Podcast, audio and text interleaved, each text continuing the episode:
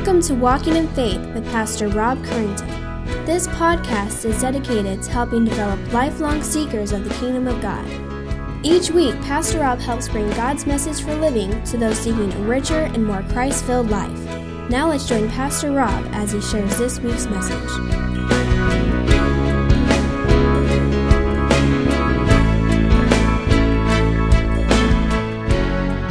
Take your Bibles, if you would, and turn Genesis chapter 9. I speak about the hubris of man. I love that word. In Genesis, we find that God has been displaying his character through the world he has created and in his interaction with the human race. We're now going to continue the narrative as God works through Noah and his family to accomplish his purpose of sending a Savior to redeem the human race from the curse of sin and death. Again, that's a major theme of the story, capital S, that we've been seeing in Scripture. We ended last week with God's covenant with all of creation to not destroy the earth with water again. However, remember, we left that one day there will be another judgment. We are not past the judgment, but not that He will judge the world with water. And He has now commanded Noah and his sons to be fruitful, to multiply, and now to do something different. The, the, it has always been to be fruitful and multiply, but now he adds a little different wordage. So to be fruitful, to multiply, and to fill the earth. And though the earth has been cleansed with raging waters in judgment of the corruption and violence that was rampant, we find that sin still has deep roots in the heart of man. No water is powerful enough to cleanse the human heart. Noah and his family have a new, fresh start. Wouldn't you like a new, fresh How many of you have ever wished for a fresh new start? Yeah, I have. And I got both hands up on that one. I have many, many times. There's many times I thought, you know, if I had this, if I could do this, then life would be perfect. But the only thing is, every time I do that, or if that were to happen, I would still be there. And my life would be the same. But Noah and here have something that you and I will never experience, or maybe not experience in such a way. They have a new, fresh start. The first few years after the flood must have been a very tough one as they begin to carve out in a living in a world that underwent tremendous change. As we saw last week, the time of peace and harmony between man and animals is gone. Fear and dread now separates God's creation from each other in very two important ways. The first one is man's diet has changed from eating simple vegetables and fruits to now eating meat from the animals. And number two, man has a responsibility to be brother keepers, which brings weighty responsibility as they are now to govern each other in valuing life. And Father, we ask as we do the hard task now of diving into chapters 9, 10, 11. Lord, that you'd open our hearts to your word, not for just information, but Lord, transformation.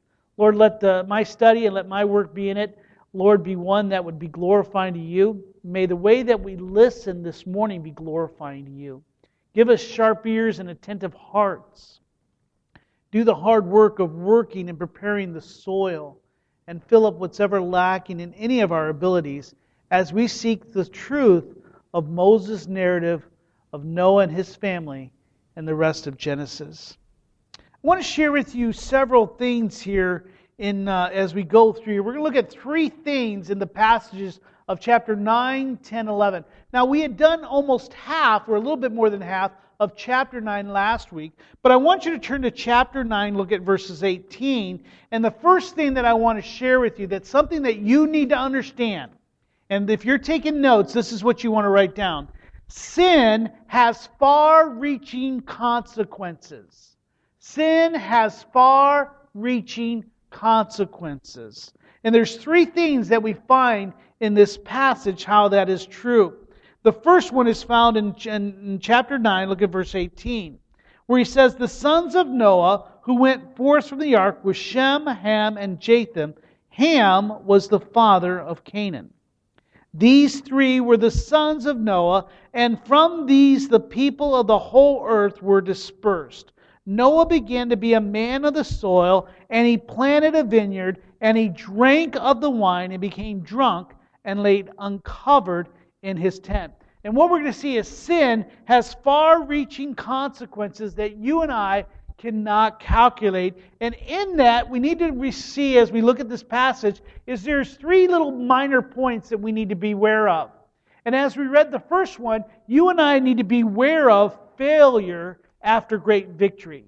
You and I need to be aware of failure after great victory. It's been happened many, many times. We can see it in the life of the biblical stories, whether it's Elijah, great victory over 700 prophets, but then to find himself scared and alone, doubting God. We can see it maybe even in the teams of, of sports where you'll have a, a great victory, maybe a blowout victory, only to find themselves the victim of another one in the next game. It happens time and time again. Even you might have found great spiritual or financial or maybe even relational social victories in your life, only to find all of a sudden very quickly to find yourself devastated as failure comes after great victory. What we see here is Noah begins to make a living by planting uh, grapes. Nothing wrong with that. There's nothing in the scripture here that says he's doing anything wrong in planting grapes. I don't know what he did before, but it seems for some reason he chooses to do this. Now we can tell that this is sometime afterwards because he has enough time to, to plant the grapes, let them grow, and then pick them, let them ferment and become such a place where they have some potency to them because as he drinks, he winds up becoming drunk. What we see here is sin is still present or present. Everyone, including those that God finds favor, will fall. Whether it's Noah, Abraham, Moses, David, Peter, you and I need to beware is that even those that are chosen by God will fall into sin from time to time. Here's something you need to understand is that past success does not provide assurances of future victory. It strengthens us for the battle, but yet it doesn't assure us. And many times there are people who are living their life out from their past successes and victories, never realizing that that does not give you a life um, a pass for the future. You and I need to understand is that anyone can stumble into sin if not vigilant. In 1 Peter chapter 5 verse 8, the apostle warns us to be sober minded, to be watchful. Your adversary, the devil, prowls around like a roaring lion, seeking someone to devour. And in this case, we're going to see it's going to devour not only Noah, but also several of his children and grandchildren. The sad point of this is the story here doesn't give us much information. I don't know why Noah is doing this. I don't know where his wife is. Maybe at this time, maybe she's passed. We don't know. We don't know what caused him to, to drink alone and to uncover himself and get in such a drunken stupor that he's running around naked. We just don't know. What he's just telling us here is this is what he did.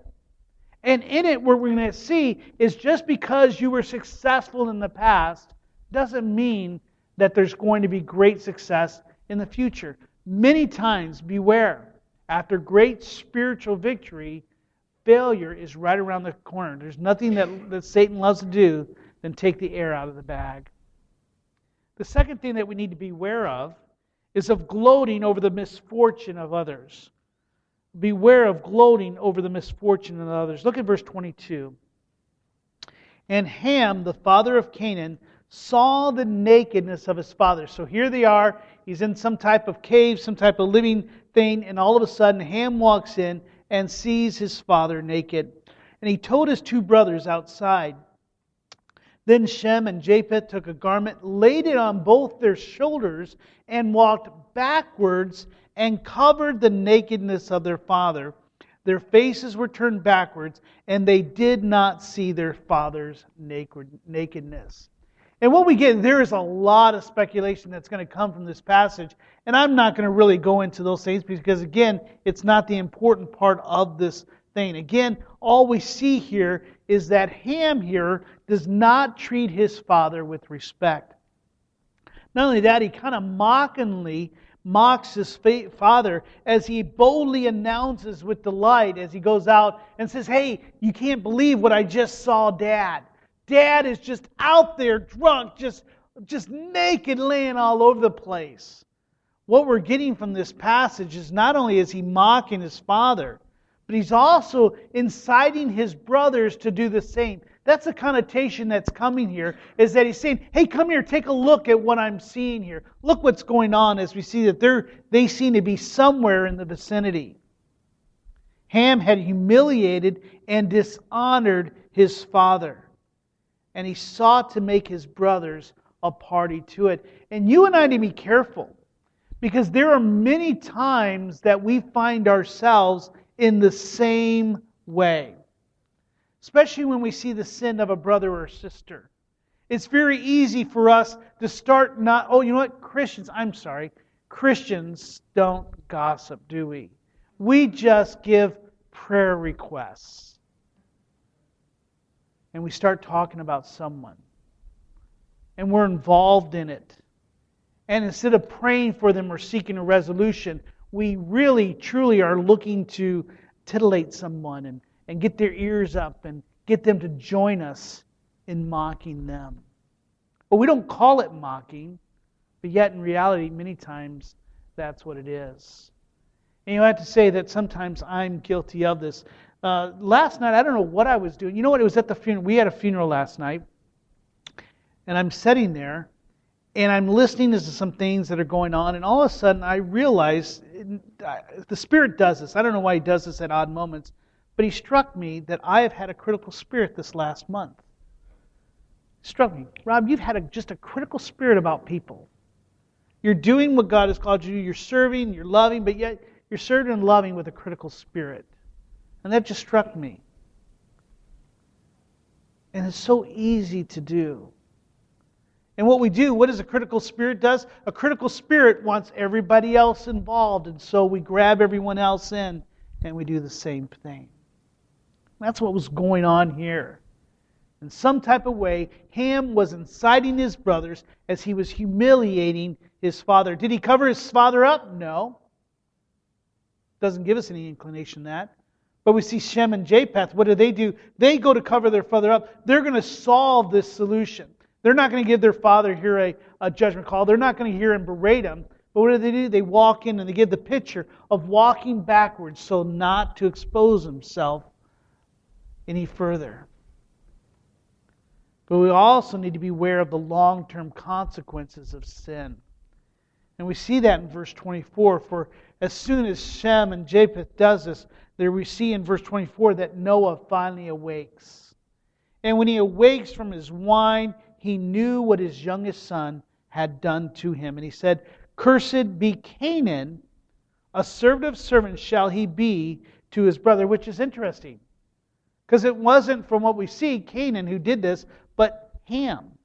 But we'd already seen that it already shared with us that Canaan was also the son of Ham. So he was the grandson. But Noah curses his grandson rather than his son. And he goes on in verse 26 Blessed be the Lord, the God of Shem, and let Canaan be his servant. May God enlarge Japheth, my son and let him dwell in the tents of his brother Shem, and let Canaan, my grandson, be his servant. By the way, that was me adding some things in there. After the flood, Noah lived 350 years, and all the days of Noah were 950 years, and he died. This is an interesting pa- uh, passage. What we're seeing here is the opening of the Old Testament principle that children will inherit the consequences due to the sins of their father. And this is a scary principle, by the way, one that has kept me up many times at night. Moses will write in Exodus 20 that God will visit the iniquity of the fathers on the children to the third and fourth generation of those who hate me, he writes, but showing steadfast love to thousands of those who love me and keep my commandments. Human experience confirms that immoral behavior on the part of parents often results in suffering for their children and grandchildren. This is one of the grievous aspects of sin that it harms others besides the sinner himself. You know that, right? Human experience has taught you in one way or another this truth. But this general principle, by the way, is qualified in two ways. First, it applies to only those who hate me, speaking of God, to those who persist in unbelief as enemies of God. That cycle of sin and suffering can be broken through by repentance. And the suffering comes to the third and fourth generation, while God shows steadfast love to another group of people, namely the thousands of those who love me and keep my commandments. So you and I need to be aware of the long term consequences of sin. Let me tell you, there are many times that you could probably see my father in me in his choices, and vice versa. And I'm one of those fathers that cries out, Do not let my children suffer for my mistakes. Do not let my sin be inherited by them. There are many of us that struggle because of the same sins of our fathers. Why? Because we saw it in their lives and we mimic. It can be all sorts of things, whether it's addiction of one type or another. But let me share with you there is a gospel truth is that cycle can be broken. And that cycle, thank you, and I'll, I'll bring that one back. And that cycle does and needs to be broken. But here we see that he says, Beware, sin has far reaching consequences. The sins of Ham are going to be on, the, on his grandchild, Canaan. Now, the Bible doesn't tell us. Canaan might have been involved in some way, whether in being with his, his his father Ham and Sod or participated in the mocking. We do not know. It's all speculation. So the best thing for you and I to do for speculation when it comes to the Word of God is what? Just put it to the side. And we can do that over a cup of coffee. But here, let's transform what God is saying. What also I believe Moses is doing here is he's setting up God's judgment and the upcoming conflict that Israel is going to have with the inhabitants of the promised land. In Deuteronomy chapter 7, Moses is given instructions concerning the descendants of, of Canaan. When he writes, When the Lord your God brings you into the land that you're entering to take possession of it, and clears away many nations before you, seven nations more numerous and mightier than you, and when the Lord your God gives them over to you, you will defeat them then you must devote them to complete destruction. You shall make no covenant with them, and you shall show them no mercy. You shall not intermarry with them, or give your daughters to their sons, or take daughters for your sons. Why? For they would turn away your sons from following me and to serve other gods. Thus you shall deal with these Canaanites, for that is who Israel is going to face several generations from now. You shall break down their altars, dash in pieces their pillars, and chop down their Asherim and burn their carved images with fire. And later in the book of Joshua, we read that when the people of Israel grew strong, they put the Canaanites to forced labor, but did not utterly drive them out. They spent the rest of their life subjugated as slaves. Sin has long reaching consequences. Since that time, the land of the Canaanites and the descendants of those people have been subjected over the centuries by the Egyptians, the Hebrew children, the Assyrians, the Babylonians, the Persians, Alexander the Great, and the Roman Empire in recent history, it has been ruled by the Ottoman Turks and the British Empire, and now sets in continued strife and war under corrupt dictators and monarchies. The curse of Canaan still finds itself in the children of that land. One sad and unfortunate, and frankly, I'm going to say evil interpretation in the past has been to wrongly use this passage to justify slavery, racism, and other abuses against those with black and brown skin. And let me tell you, that was an evil interpretation. Their interpretation of that time was Ham was the one who became the, the ancestor of those in Africa, which he did. But then that they were black, and so God justified that, and you could subjugate those people. Unfortunately, that, or fortunately, I should say, that is a wrong and evil interpretation of skin. For we shall see that the children of Canaan were not really located just in Africa, but along the coastlands of the Mediterranean. Many of his descendants were fathers of great nations, including many of the most ancients Egypt, Libya, Ethiopia, Phoenicians. Many of those things we hold dear of what they've given to us. So, the first thing I ask you to realize is that sin has far reaching consequences. That's what we need to take from this story here in chapter 9. Let me give you a little line that's kind of a poem that's kind of, I'm not sure where it's come from. It's so old, it's lost its, its, uh, its um, author. But it's very important. He writes Sin will take you farther, farther than you want to go.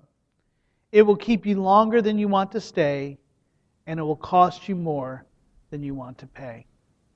And I believe that there's probably many of you that could stand up and say amen to that. Sin has far reaching consequences than just your own life. And I don't know you, but as a father and now as a grandfather, my daily prayer is do not let Landon pay for the sins of me. May that cycle be broken. And I pray that that's your prayer. And the only way to break that cycle is the gospel, is repentance, of turning to Christ.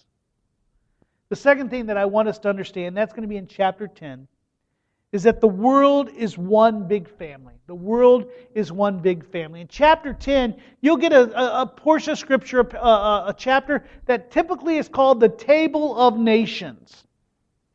And you'll see in verse 1 of chapter 10, it starts, And these are the generations of the sons of Noah, Shem, Ham, and Japheth, sons who were born to them after the flood.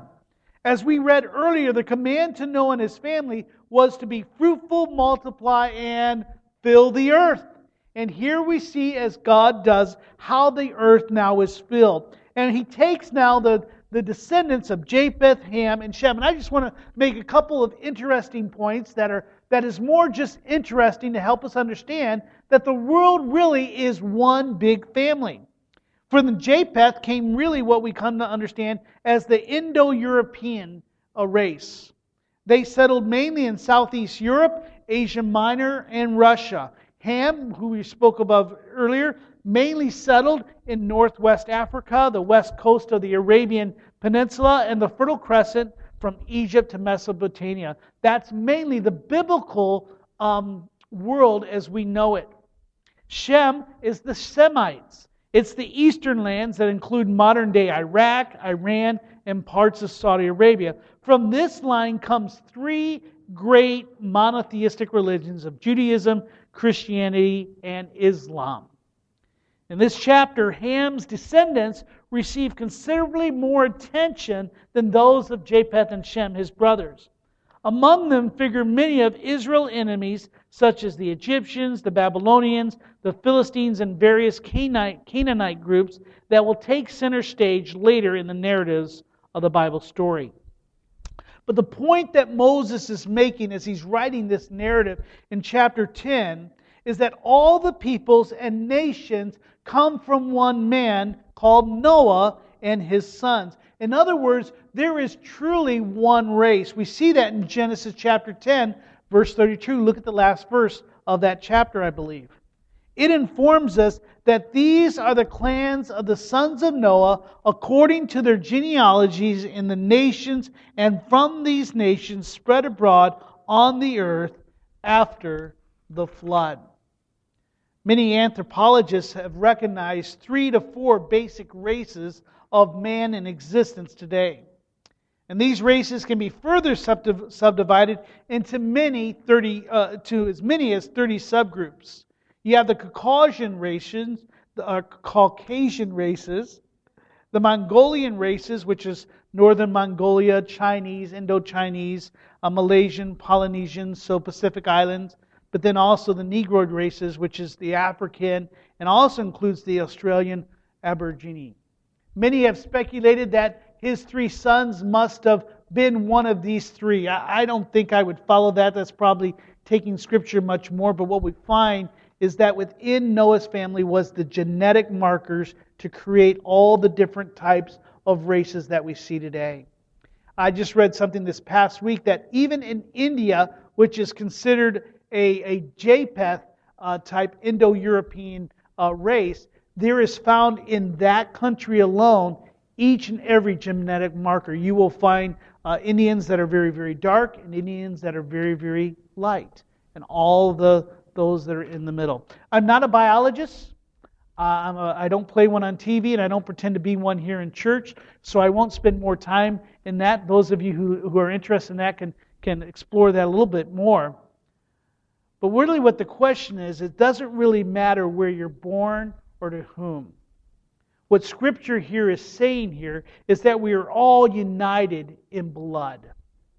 If the human race were to follow their family tree all the way to the beginning, it would find its branches securely latched to the tree of Noah.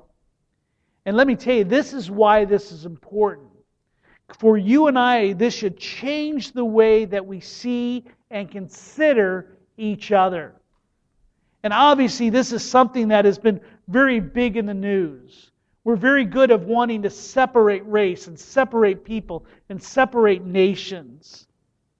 Race wars and discrimination and biases and prejudice is something that should really be put behind us. Why? Because we truly are all brothers and cousins. If you were to take Thomas Jefferson, you could follow his bloodline back uh, to Noah.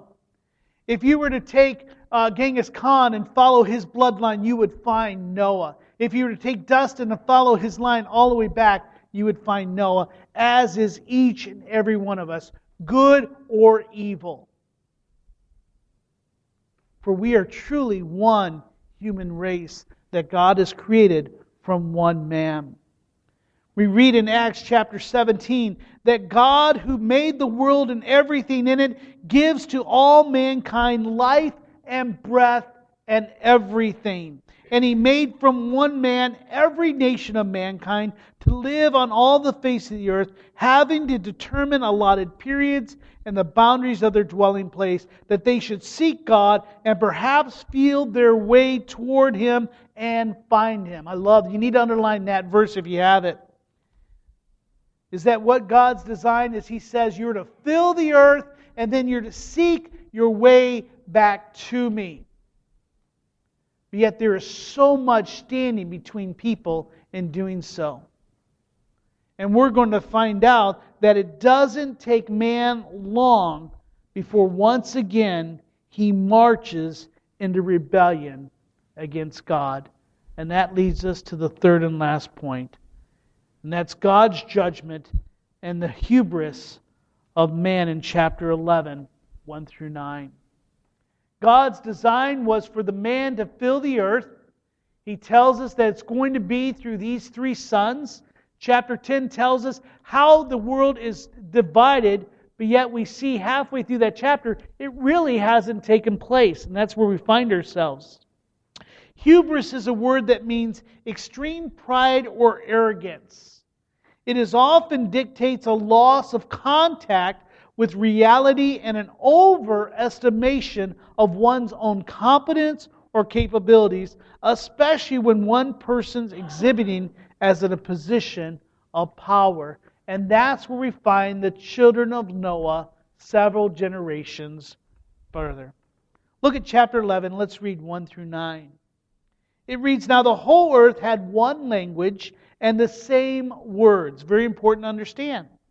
And as the people migrated from the east, they found a plan in the land of Shinar and settled there. And they said to one another, Come, let us make bricks and burn them thoroughly. And they had brick for stone and bitumen for mortar. Then they said, Come, Let us build ourselves a city and a tower with its top in the heaven, and let us make a name for ourselves, lest we be dispersed over the face of the whole earth. Verse 5. And the Lord came down to see the city and the tower, which the Lord of man had built. And the Lord said, Behold, there are one people, and they have all one language, and this is only the beginning of what they will do. And nothing that they propose to do will now be impossible for them. Come, let us go down there and uh, go down and there confuse their language, so that they may not understand one another's speech. So the Lord dispersed them from there over the face of all the earth, and they left off the building of the city. Therefore its name was called Babel, because there the Lord confused the language of all the earth, and from there the Lord dispersed them over the face over all the earth. If one day your little child comes to you and says, Mommy, Daddy, why are there all sorts of different languages? Why does everybody speak different languages? Why can't we understand them? You can go right here to Genesis chapter 11 to find the answer. We find the earth is united. It's one language. They all understand each other. Generations have come. They seem to be growing. They're filling. They're multiplying. But yet something is not taking place. They're not fulfilling the third commandment to fill the earth, to spread out. They're doing what people like to do. They like to congregate. And what we see here is they're starting to build a tower. Now, the tower in itself is not wrong, but the tower is a symbol of human autonomy. It was a direct rebellion of God's command to Noah to be fruitful and multiply and fill the earth. It points to human independence and self sufficiency apart from God. John Piper, in writing on this, on this passage, he says that there's key statements are in verse 4. In verse 4, it says, They aim to build a city. They aim to build a tower in the city that reaches to the heavens. Not that it will reach to heaven. Many times we expect, well, they're trying to get to the heaven. No, they're just trying to reach the heavens. They want to reach it big. They aim to make a name for themselves, and they aim not to be dispersed over the whole earth. And he says the first two of these can correspond to the second two. Building a city is the way which one avoids being dispersed over the whole earth. And building a tower into the heavens is the way one makes a name for themselves. Look at what we build. Look what we've done. So the city and tower are the outward expression of an inward sin in their heart. The two sins are the love of praise. They want to make a name for themselves. And the love of security. If you build a city, you don't take the risk of having to fill the earth. You see, the sin of the builders were their refusal to live within God given boundaries. What I love is Psalms chapter 14. Because we get an example here as they're building this, this tower. We don't know how far they got, but they must have they had the technology, they had the means to do so. And as they're building it, we see that God looks down from heaven. I was reminded of this passage of scripture, Psalms 14. In 1 through 3, it says, The fool says in his heart, There is no God. They are corrupt. They do abominable, deeds. There is none who does good. The Lord looks down from heaven on the children of man to see if there are any who understand, who seek after God. Remember, why did He separate them? To fill the earth? So that they could seek and find their way back to Him. But here, He says, I'm looking and there's none that do so. They have all turned aside. Together they have become corrupt. There is none who does good, not even one. These men, in their rebellion and their disobedience, said that there is no God. And God once again looks down. Piper, continuing on this passage, writes that God's holy scorn is on display in verse 5. Notice it says that the Lord came down to see the city and the tower. This is a holy scorn. The author mocks the tower by saying that God had to come down to see it. It was so small and insignificant that he couldn't see it from his throne. Of course, God can see everything and everywhere.